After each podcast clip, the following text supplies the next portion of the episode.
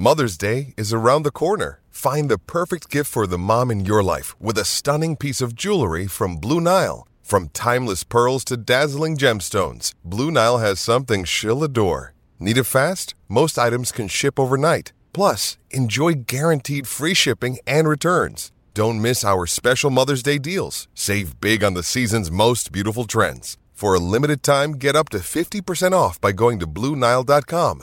That's BlueNile.com. I'm Alex Rodriguez. And I'm Jason Kelly. From Bloomberg, this is The Deal. Each week, you'll hear us in conversation with business icons. This show will explore deal making across sports, media, and entertainment. That is a harsh lesson in business. Sports is not And, as um, simple you know, I- as bringing a bunch of big names together. I didn't want to do another stomp you out speech. It opened up so many more doors. The show is called The Deal. Listen to The Deal. Listen to the deal on Spotify.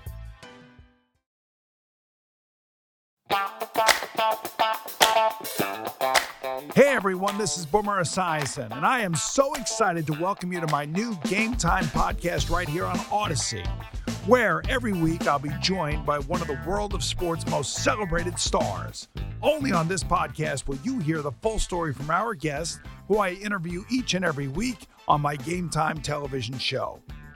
Now, be my guest as I welcome two time NFL MVP and Pro Football Hall of Famer Kurt Warner. Kurt, welcome to Game Time. Hey, buddy, what's going on? It's uh, always good to, to catch up. I know you got a million things going on, but it's always uh, always nice to catch up and talk a little bit. I have a million things going on. I think you have a million things going on. You know, if I had to compress your autobiography, all things possible, into a two hour movie, I would have no shot at covering everything in this half hour. There's so much to talk about. We're going to talk about NFL football a little bit later on, but let's start with the film. Why did you choose the title American Underdog versus, say, the book title or just simply the Kurt Warner story? Well, I mean, I, I think it fits. You know, I think when people hear my story, especially from a football standpoint, uh, they see me as kind of the ultimate underdog with, you know, not being drafted and working in the grocery store and arena football and all of that stuff and getting that chance later on. Um, but I think the great thing, uh, as you see the the movie Boomer, is that we're kind of a family of underdogs. That the movie does a great job of not just chronicling my story, but sharing my wife's story, sharing my son's story, who suffered a traumatic brain injury when he was four months old, and kind of how each of us is an underdog in our own right and have our own journey. But then the way that uh, that our stories intersected. Uh, and together we were able to accomplish some different things. And so that to me is where that American underdog, it leans itself obviously to me because people know my story, but it really lent itself to uh, you know those other two stories as well, and that's where I think the the beauty of this movie is, the beauty of the title is, is that uh, it's a number of underdog stories that a lot of different people coming from different places can associate with. Yeah, I don't know if people know this, but this movie took a decade, uh, you know, in the making. And I'm just wondering why it took so long. I'm sure COVID had something to do with it. Maybe it helped you refine some of the scripters.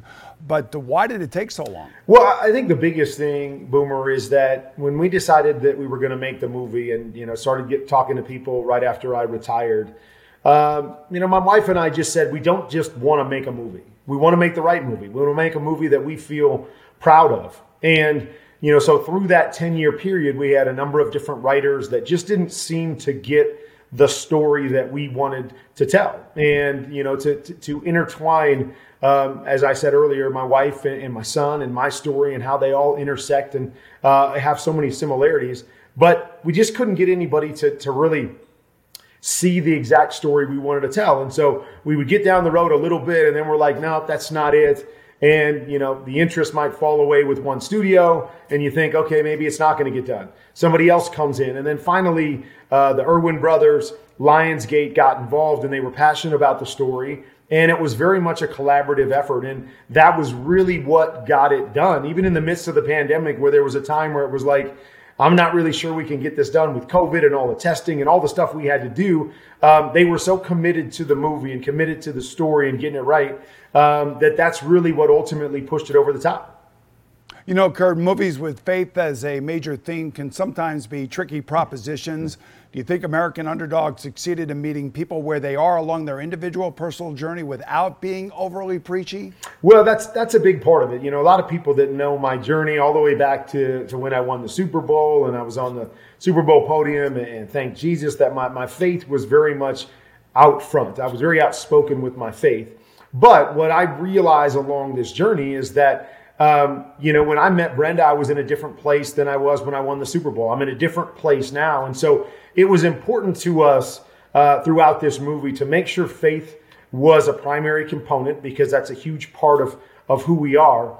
But it was also important to show the different journeys and show that Brenda was in a different place than I was. And, and we weren't trying to tell people where they needed to be and what they needed to believe. We just needed to let them know that, hey, faith is a journey and it's different for all of us. And we find ourselves in different places at different times.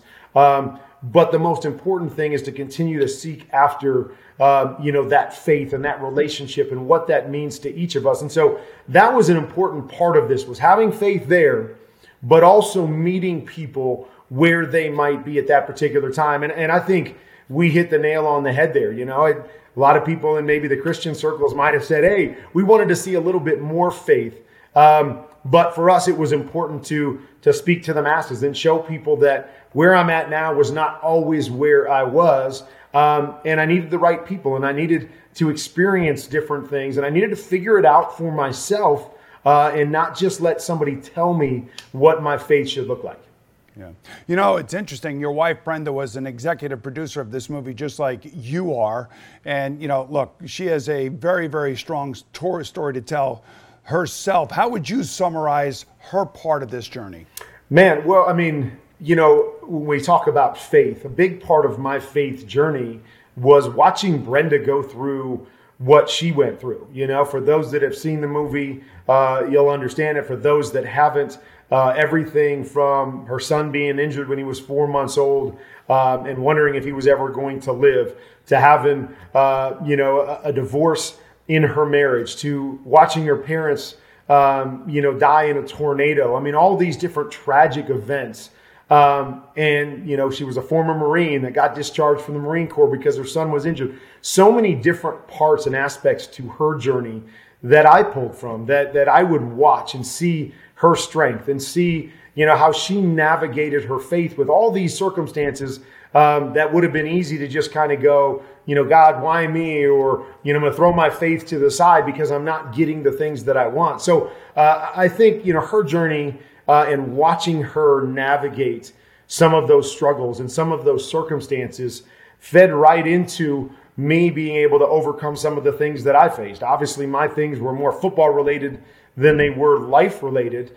Um, but there's just a, a, strength and a character to Brenda um, that not a lot of people know, but was so instrumental in me getting to where I got to and being able to fight through some of the things that I faced. And so, uh, to me, everything we've done, I mean, you know, Boomer, is that we've had one of these relationships that's been in the limelight from day one. You know, they would show Brenda in the stands. You you called the Super Bowl, right? I don't know how many times you pointed her out in the stands throughout the Super Bowl, but we really felt like this entire journey was our journey. It wasn't just my journey, and then they would just mention my wife and kids. We were in this together, and so it was very important in the movie to be able to shape her part of this story and to be able to share that with people. And I think people have a greater appreciation for who she is.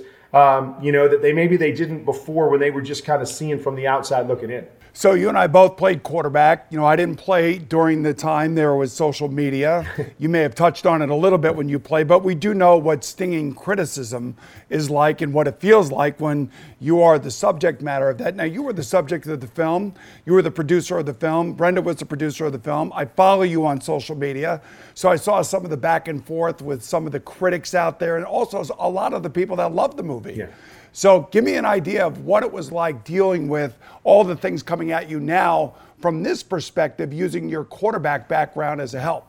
You, you know, the, the biggest thing, Boomer, is I've always believed that social media is an incredible tool to create conversation.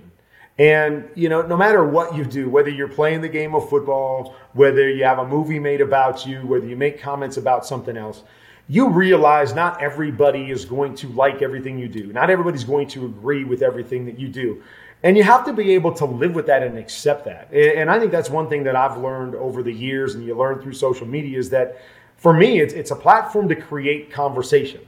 And it's okay to disagree. I, am okay with that. You know, I, I, knew everybody wasn't going to like the movie, just like everybody didn't like every game that I played in the NFL, right? People think it shouldn't be in the Hall of Fame. There, there's all kinds of different opinions, and you embrace that part of it. But, but I think the end of the day, to me, it's about being a human being. It's about connecting with people. And this movie has given us a great opportunity to do that. Positive or negative, doesn't matter. Uh, it's a great chance to engage with people and to hear their side of things. Um, and so, um, I don't look at it like a lot of people do and, and, see all the negative of social media. I think it's been a very powerful and positive experience for me. And I have no problem with someone challenging me or, you know, even criticizing parts of the movie that they didn't like. That's quite all right. I mean, we, we, we knew it was going to be that way. And I think it's so key for all of us. You know, when you look at this world as a whole, if we want to ever get where we want to get, uh, you know, connecting as communities and connecting uh, as a nation, it's going to take ha- that conversation. And we can't just turn away or run the other direction when somebody disagrees or has a differing, a differing opinion than we do. So I embrace it. I have fun with it. I have thick skin. So, uh, you know, when somebody doesn't like something that I do, I can live with that and I can appreciate that part of it and I'll keep being me and I'll just move on. Well, it's well said. He always sees the bright side. That's what I say about Kurt Warner. We're just getting warmed up with him. We'll chat about some of the many positive contributions he's making long after stepping away from the playing field right after this.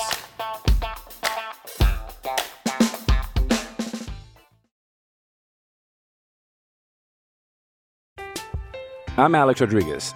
And I'm Jason Kelly. From Bloomberg, this is The Deal. Each week, you'll hear us in conversation with business icons. This show will explore deal making across sports, media, and entertainment. That is a harsh lesson in business. Sports is not and, uh, as simple you know, as bringing a bunch of big names together. I didn't want to do another stomp you out speech. It opened so, up so many more doors. The show is called The, the deal. deal. Listen to the deal. Listen to the deal on Spotify. When you need mealtime inspiration, it's worth shopping Kroger, where you'll find over 30,000 mouthwatering choices that excite your inner foodie. And no matter what tasty choice you make, you'll enjoy our everyday low prices, plus extra ways to save, like digital coupons worth over $600 each week. You can also save up to $1 off per gallon at the pump with fuel points. More savings and more inspiring flavors make shopping Kroger worth it every time. Kroger, fresh for everyone. Fuel restrictions apply.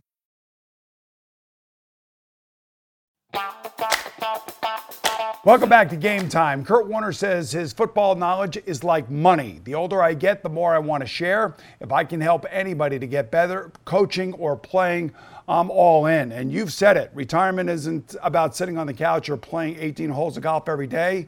It seems like you got a gazillion things yourself going on right now, broadcasting the NFL.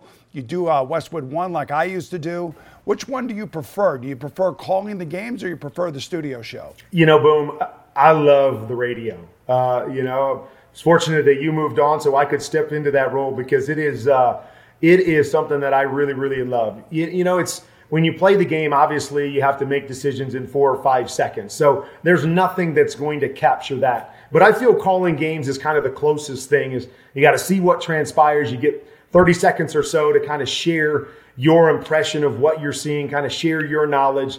And so I really, really enjoy the, the radio because it's a clean canvas, right?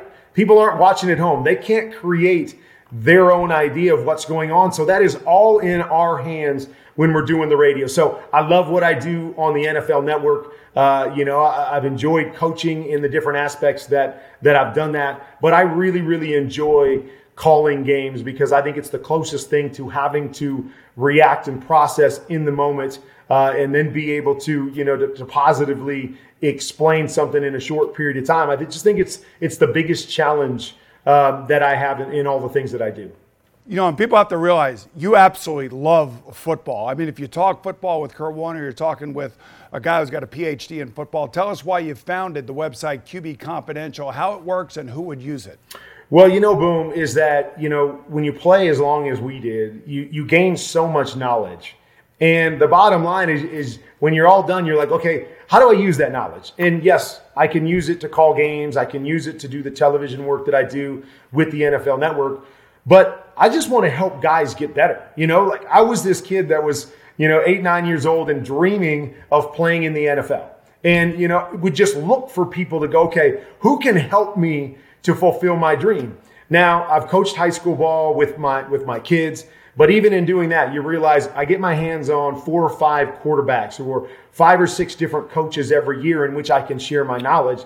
So for me, QB Confidential became a way for me to go, okay, here's a chance for me to coach the masses. All the kids that are out there dreaming, the coaches that are trying to take the next step, the guys at the highest level that may not be open to reaching out to a guy like me or you and, you know, saying I don't have all the answers. Here's a great opportunity to lay out all my knowledge, something that can, can live forever, and it can impact anybody that wants to grow in the game. So QB Confidential, it's made up of five parts. So I've got a blackboard portion where I talk about, you know, coverages and reading coverages and, and, you know, box counts and all the stuff that you need to gain football knowledge. It's on the field technique. It's building a playbook. It's leadership and then it's film study. So all of those different components that if you love the game, if you're passionate about it, if you want to chase after your dream like you and I did, I don't think there's anything else out there like it. And it just became my means of going, I can't get everybody to my house and coach all these people that uh, that, that want to gain knowledge. So here's a way to put it all down uh, on a website and allow people to have access to move at their own pace, to grow and to learn, and at the same time to be able to have a chance to email me, reach out to me, ask me questions. And so it's my chance to be able to kind of extend my legacy. All the stuff that people, you know, dropped into me and fed into me and, and coached me over the years. Now it's my chance to take that and pass it on to the next generation. Uh, and, and it really is accessible to just about everybody, if not everybody that wants to be committed to this game. And so it's been a fun project for me. It's been a lot of work, um, but it's been a labor of love. Like you said, I love the game of football. I love the nuances. And I think there's so many great players out there that don't get this kind of coaching and knowledge. And this is my means of being able to give back. You know, it's amazing. You have such a broad range of philanthropic endeavors that you and Brenda support with your time, your financial resources. Uh, it's remarkable, to say the least. I don't necessarily know that everybody realizes them. Now, one of them, it's called Project Treasure House. Tell me what Project Treasure House is all about and why it inspires you. So, so many things that we do in the community and with our foundations are based off of experiences that Brenda and I had. So, you see the movie and you'll see some of the struggles that we've dealt with. And now you gain this platform and you've been put in a, a position like this. And now we like to reach out to some of the people that have experienced what we did and be able to say, hey, we were in your shoes at one time. We needed help at one point. Now we're in a position to help. So we want to do that. Treasure House is a community living facility for young adults with intellectual and developmental disabilities. So our son Zach suffered a traumatic brain injury when he was four months old, uh, graduated high school, and we really didn't know what else was in store for him. You know, we've got seven children. It was easy to dream for our other six children, right? They could be president, they could be football stars, they could go on to do whatever they wanted. But with Zach's limitations and challenges, it was hard for us to dream. We didn't know what the possibilities were for him. So, not being able to find a place that really fit what we were looking for, we decided to create one. And so now we've got 29 different residents. Our first uh, treasure house in Arizona is completely full. We're looking to expand, but it's just a chance for those that have intellectual and de- developmental disabilities that can't be fully independent to be able to live in a community, to be able to have peers, to be able to have activities that they do together, to work, to go to school, to be able to chase after whatever their dreams are, regardless of their, you know, disabilities, uh, you know, or their limitations, uh, or their, their lack of independence. And it has been such a joy to watch our son grow, to watch other families be impacted by this organization. And, and maybe more than anything, it allows families to now dream for what the possibilities can be if their child has to deal with some sort of disability. And so we're excited that we're full. Uh, we're looking to expand. And, you know, our goal is to one day have a treasure house, uh, you know, in, in just about every single community. So every family like ours has that opportunity. Every child, like our son Zach, has the opportunity to live in a place where they can thrive and they can chase after their dreams. Like I told you, folks, he's remarkable. The other thing I wanted to ask you back in 2010, your first year in your retirement, you went to uh, Dancing with the Stars. Now, I don't know if you know this, Kurt. And we, in year one of Dancing with the Stars and year two of Dancing with the Stars, I was invited to be the athlete. And I had to say no because my teenage daughter said it would ruin her life if I went on TV and did this. so I'm not sure if you knew that. But now I know you met uh, Brenda line dancing. So I just want to ask you do you think uh, this analogy works? Arena football is to the NFL what line dancing in a bar is to Dancing with the Stars? Hmm.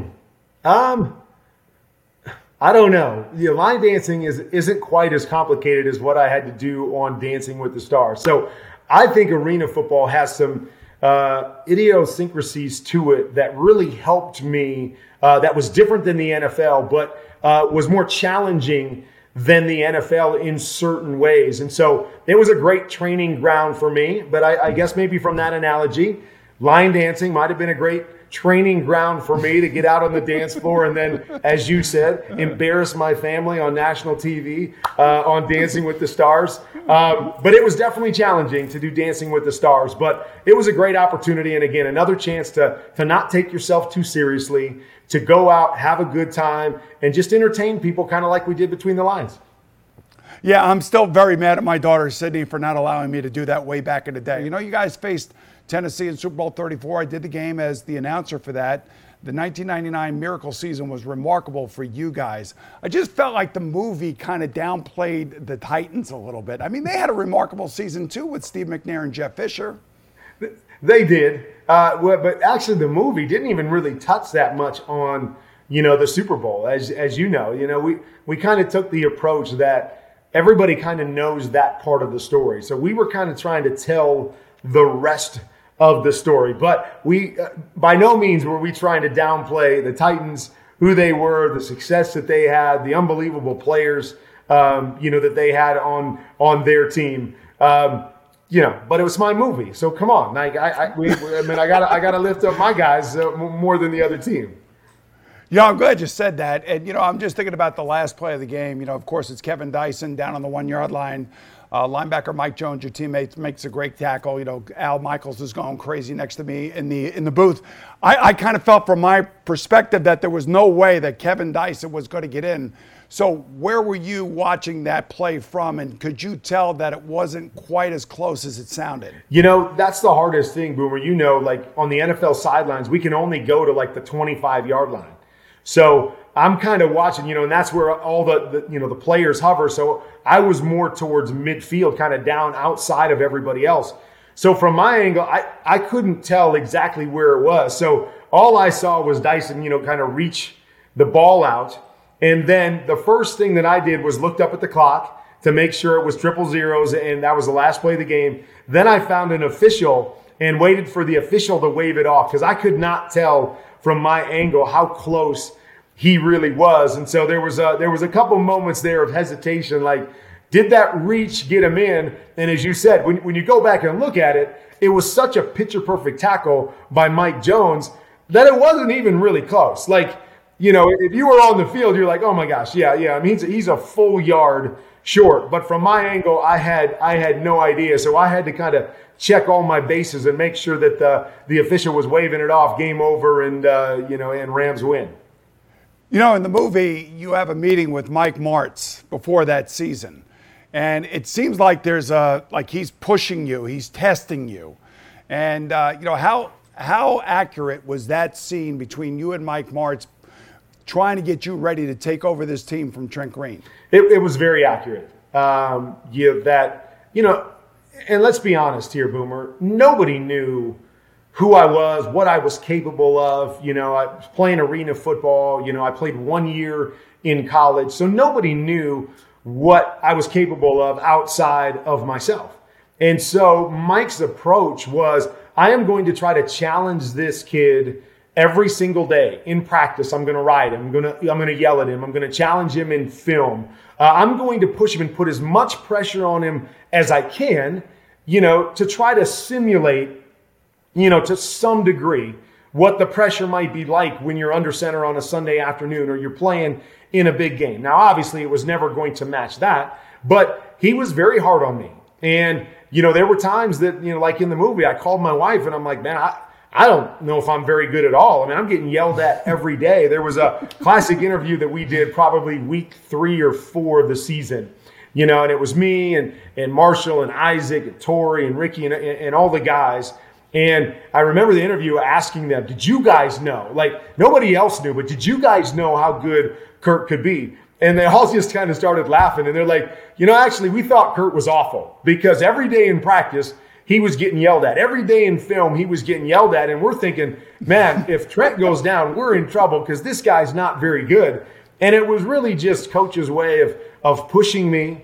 I think it was coach's way of coaching Trent Green. So a lot of times, as you know, we don't want to, you know, we don't want to coach always through our starter. So we're in a mo- in a room and we're, you know, everybody's hearing us criticize our starting quarterback. So we'll use our backup sometimes and criticize our backup in hopes that through osmosis it gets to our starter uh, and they can learn from that. And so a lot of that was going on uh, at that particular time. I don't know, you know, to this day how much Mike believed me or didn't believe in me, um, you know, thought that he was going to break me or really was just trying to press the envelope, uh, knowing that I was going to be the backup. But regardless of, of, why, that is very, very accurate. And, you know, I, I think, again, it showed them what I was capable of uh, with that riding and with that challenging every single day. And I think ultimately, going back to, you know, that quote that you said at the beginning of the segment is that why Dick Vermeil and some of the people believed that when Trent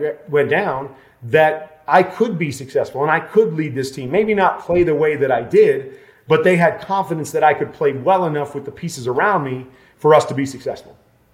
Oh, whatever he did, he did the right thing. Now, two years later, you go to Super Bowl 36 to play the Patriots in New Orleans. You go in as 14 point favorites. I felt like the game, because I did that game for radio, and I felt like the game's momentum started to shift finally in the second half in your guys' favor. You led them to a 17 17 tie late in the game. Uh, you know, they would end up putting Tom Brady back on the field, going down, and Adam Vinatieri would make the you know kick the field goal. Now, I've had Marshall Faulk on this show, and Marshall Faulk swears that the New England Patriots were filming your practices in the Superdome. Do you feel the same way that Marshall Faulk felt about that? I mean, I have I have no evidence of that whatsoever. I mean, I've heard all the stories.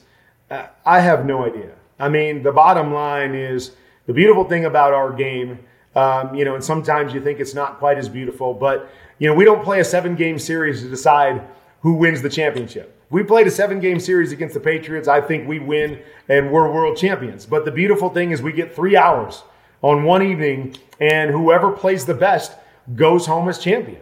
And that day, the Patriots outplayed us. They had a good game plan. Um, you know, we could sit here and complain that they were grabbing and holding and doing things, but bottom line is their approach going in was this team's faster than us and they're based off timing.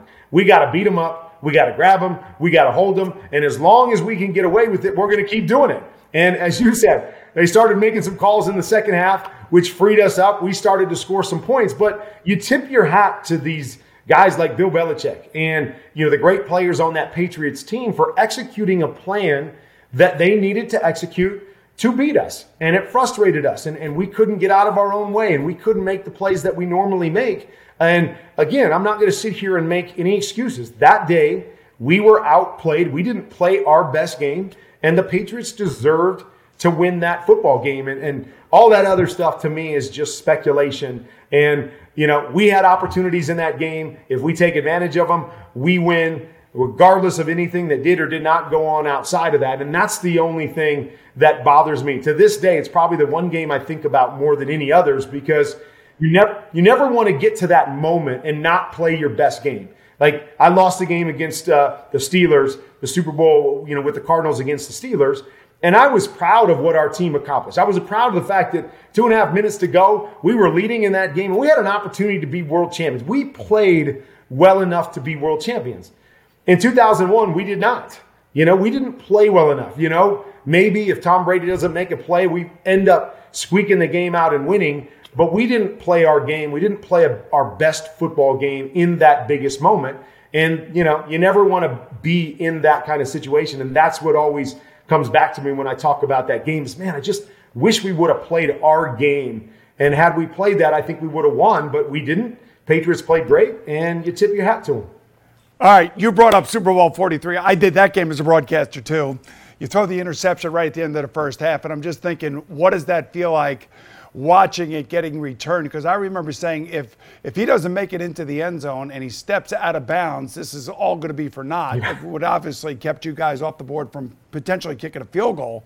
But then you bring your team all the way back, and on top of that, there's a great catch by Santonio Holmes. Now, there's no way that you could have seen that from where you were standing. no, not at all. Um, when when Ben let that ball go, I thought to myself, "Oh, great, this is incomplete. There, you know, there's no chance that he catches this." And then on top of that, there's like three red jerseys in that area, and I'm just like, "Okay, good deal." Because at that point, uh, I think we were up three in the game, and so the bottom line was, let's just hold them to a field goal here, and we may get one more shot. Maybe we go into overtime, but we've kind of rallied, and I felt like we had gained the momentum in that game, and so we were very confident. Um, and, you know, perfect throw, unbelievable catch. I mean, the defense was good. I mean, it's just, again, it's, it's what you appreciate about playing in Super Bowls is you want the best players to play their best in the biggest moments, and you want that to dictate who wins the game. I felt like our guys did that. Two and a half minutes to go. Larry catches it. He gets in the end zone. We're standing yeah. there going, man, our stars showed up. We got a chance to win the Super Bowl.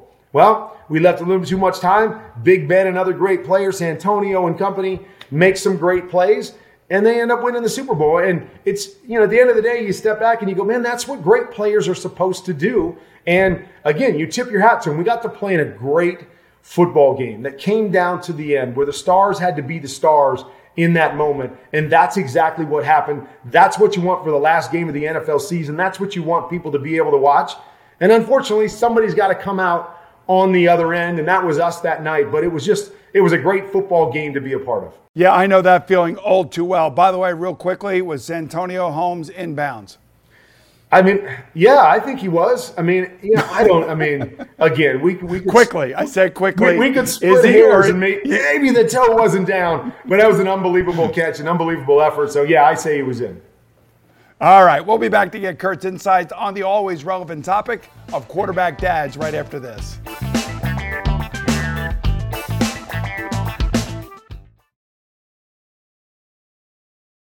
Another day is here, and you're ready for it. What to wear? Check. Breakfast, lunch, and dinner? Check. Planning for what's next and how to save for it? That's where Bank of America can help. For your financial to dos, Bank of America has experts ready to help get you closer to your goals. Get started at one of our local financial centers or 24-7 in our mobile banking app. Find a location near you at bankofamerica.com slash talk to us. What would you like the power to do? Mobile banking requires downloading the app and is only available for select devices. Message and data rates may apply. Bank of America and a member FDIC.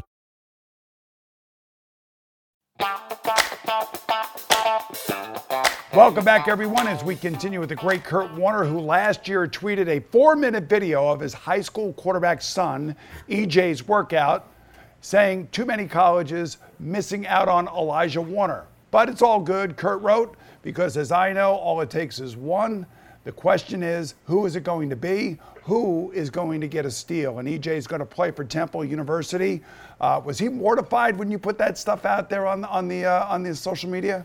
Probably to some degree. You know, I mean, it's it's that fine line. Is that you know the kids all you know in this day and age are tweeting out everything.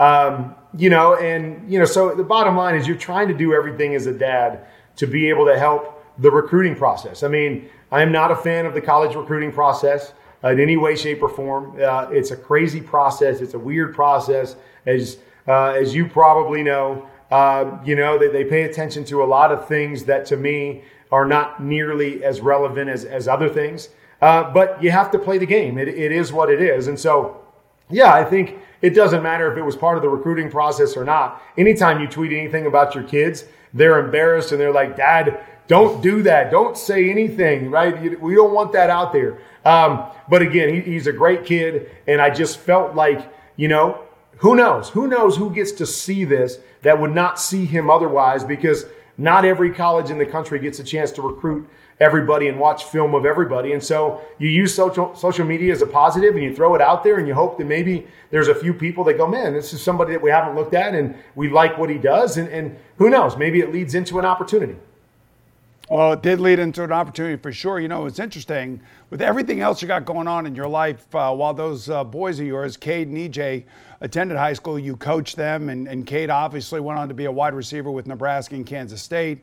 Um, I'm just trying to think what kind of QB dad you actually are, and what was it like coaching your kids? Um, well, you know that that was you know that's that's a, a, different thing. You know, I mean, I know you know we're going to talk about the book in a second, and there's a lot of listed quarterback dads in the book. I'm not sure I fit into any one specifically. Having played the game, I think you take on a different role as a dad, and one of the reasons why I wanted to get into coaching is because I didn't want to be that dad sitting on the sideline that had played the game, you know, and you have somebody else coaching your son and of course, they're never going to do it as good as you can, and they're never going to teach them exactly what you can teach them, having played the position. And, and specifically, uh, you know, EJ, who's a quarterback, as you mentioned, Cade is a wide receiver. Um, but so I, I, wanted to embrace that, and I, I, wanted to kind of immerse myself in it. So it could be more on me that, that I could coach them and uh, I could help them to hopefully chase whatever it is that they want to chase. I could help them grow in the game. And then if you know, by any means that, you know, they didn't do what they were supposed to do or they didn't get to the point uh, that we wanted them to get to, that I could point the finger at myself as the coach and not somebody else because I think that's a big part of what we do is we, you know, our kids don't get what we want them to get. We're always looking for a reason or, you know, somebody that didn't do their part or the coach that, you know, didn't help them enough. And I didn't want to be that person. So I decided to, to, jump into coaching and, and be that kind of a quarterback dad. But I, I, tell you what, Boom, it's not easy, right? It's not easy when it's your kid and you're trying to teach them because it's not just coach uh, and player. You know, it is, uh, you know, it's dad and son in the mix of all that. And you know, dads and sons have different relationships on the field and off the field. And, uh, you know, so you know, there were times that I wasn't always proud of, uh, of how I related to my kids on the football field. Obviously, it was in their best interest. I was always trying to push them uh, and get the best out of them. Uh, but there were times that my wife had to let me know after the game, like, hey, okay, we, we, we got to stop doing this on the sideline. And I, I need you to, to, to, be more aware of this. And so I had room to grow as well as uh, a lot of dad, dads did in the process. But just try to do the best I could to, to help them present them with an opportunity to, to play at the next level, which both of them wanted to do. You know, in the recent book called Quarterback Dads, it's a it's a great book, and I and I suggest that anybody that's interested in reading about quarterback dads and how to be a dad and, and the right things to teach your kid and, and how to coach your kid, it's a really good book. Now you you lamented the fact that your father Gene wasn't present in your life and that you were raised solely by your mother Sue. So who filled the father figure for you as you were growing up? Well, yeah, I'm not going to say you know my parents got divorced when I was young. Uh, but my dad was a part of my life, um, you know, after a few years there as we went through that process. Um, but, but I had some great coaches too. You know, I didn't get to see my dad as much as I wanted to, but football was something that we gravitated to together, something that he played. And so I did learn some uh, from my father. But, you know, I was fortunate to be around some great coaches. Uh, you know, that just invested in me. And it wasn't necessarily teaching me quarterback technique or you know nowadays taking me into a you know on the board and teaching me the nuance of the game it was more about leadership it was more about embracing who i was and and, and showing me what it meant to be a leader what it meant to to work hard to be committed to my craft to want to be the best every time i stepped on a field or stepped on a court um, and so i was fortunate that i just had different people along the way that helped to embrace that part of it but you know, we talked about QB Confidential before. We can talk about some of these quarterback trainers out there. I mean, I don't know about you, Boomer, but I never had anybody that taught me how to throw a football. I grabbed a football and I went out in the front yard and I played with my, you know, with my buddies or I played with my brother. And I never had anybody teach me technique at the quarterback position really until probably college and, and even more so in the pros. And so these guys have a huge leg up in finding people that can help them learn their craft. But to me, it was more about learn to be an athlete. You know, we were talking a little off air that you played baseball and basketball and football, and I did anything with the ball, I'm playing it. And so ultimately, you end up learning to play the quarterback position athletically. You learn to use your body. You learn to use technique. You learn to, you know, play in your backyard and how to throw off platform. All that stuff I did not because I had a quarterback coach, but because I played multiple sports. Now, you know, there's huge advantages for these kids now, whether it's QB confidential, as I said, and these coaches, or, you know, you just have so many more people learning the craft. Uh, but for me, it was just more about learning leadership and playing sports and just learning how to be an athlete. You know, and speaking of coaches, your former head coach, Dick Vermeil, is going to be inducted into the Pro Football Hall of Fame this summer. Yes or no? Does he make it through the speech without crying? Absolutely not. I mean, I might, might, might not make it through the first three minutes without crying. I mean, there is there is absolutely no chance. I mean, especially now as he's gotten a little bit older, uh, I think he's even got more emotional. You know, every time I see him, uh, there's tears that well up uh, every time we have a conversation. So uh, it wouldn't be a Dick Vermeil speech without numerous opportunities for him to cry. And so I expect that to be uh, very prevalent throughout the weekend as uh, he gets his gold jacket uh, and as he gets inducted. What a most deserving and a great coach and a great person Dick Vermeil is. In addition to the games in London this season, Seattle and Tampa Bay in week 10 are going to go play in Munich, Germany. Do you actually think we'll see eventually an NFL team stationed fully across the pond? You know, Boom, I, I think is still going to be tough. You know, I believe that if we ever get to that point, that they need to almost like have a division that's like in London or in Europe because I just think it's a huge disadvantage for a team to have to travel that much throughout a season. Um, and again, I, I, don't know how they would do alignment of the, the divisions and how far these teams would have to travel. I, I just think it's really, it, in my mind, it seems really tough to just put one team over there and think that they're not at a competitive disadvantage. But I do believe long term, you're going to see football grow and grow, uh, you know, in Europe. And I think you're eventually probably going to see some NFL teams over there. I'm just not sure we can start with just one as opposed to maybe developing a feeder system and then ultimately maybe having a division of like four teams that play over in Europe and then, and then don't have to travel quite as much, uh, you know, over here to our country. All right, so we got a quarter of the league has acquired new quarterbacks for the upcoming season, and I want to ask your impression of five of these quarterbacks in new places. And all I want from you is good vibe or bad vibe. I know you're going to want to explain why you think good or bad, but I don't have time for that. so I need good, bad, or bad, bad vibe. Okay? okay, good or bad. Okay. Matt Ryan in Indianapolis. Good vibe. Russell Wilson in Denver. Good vibe. Marcus Mariota in Atlanta. Bad vibe.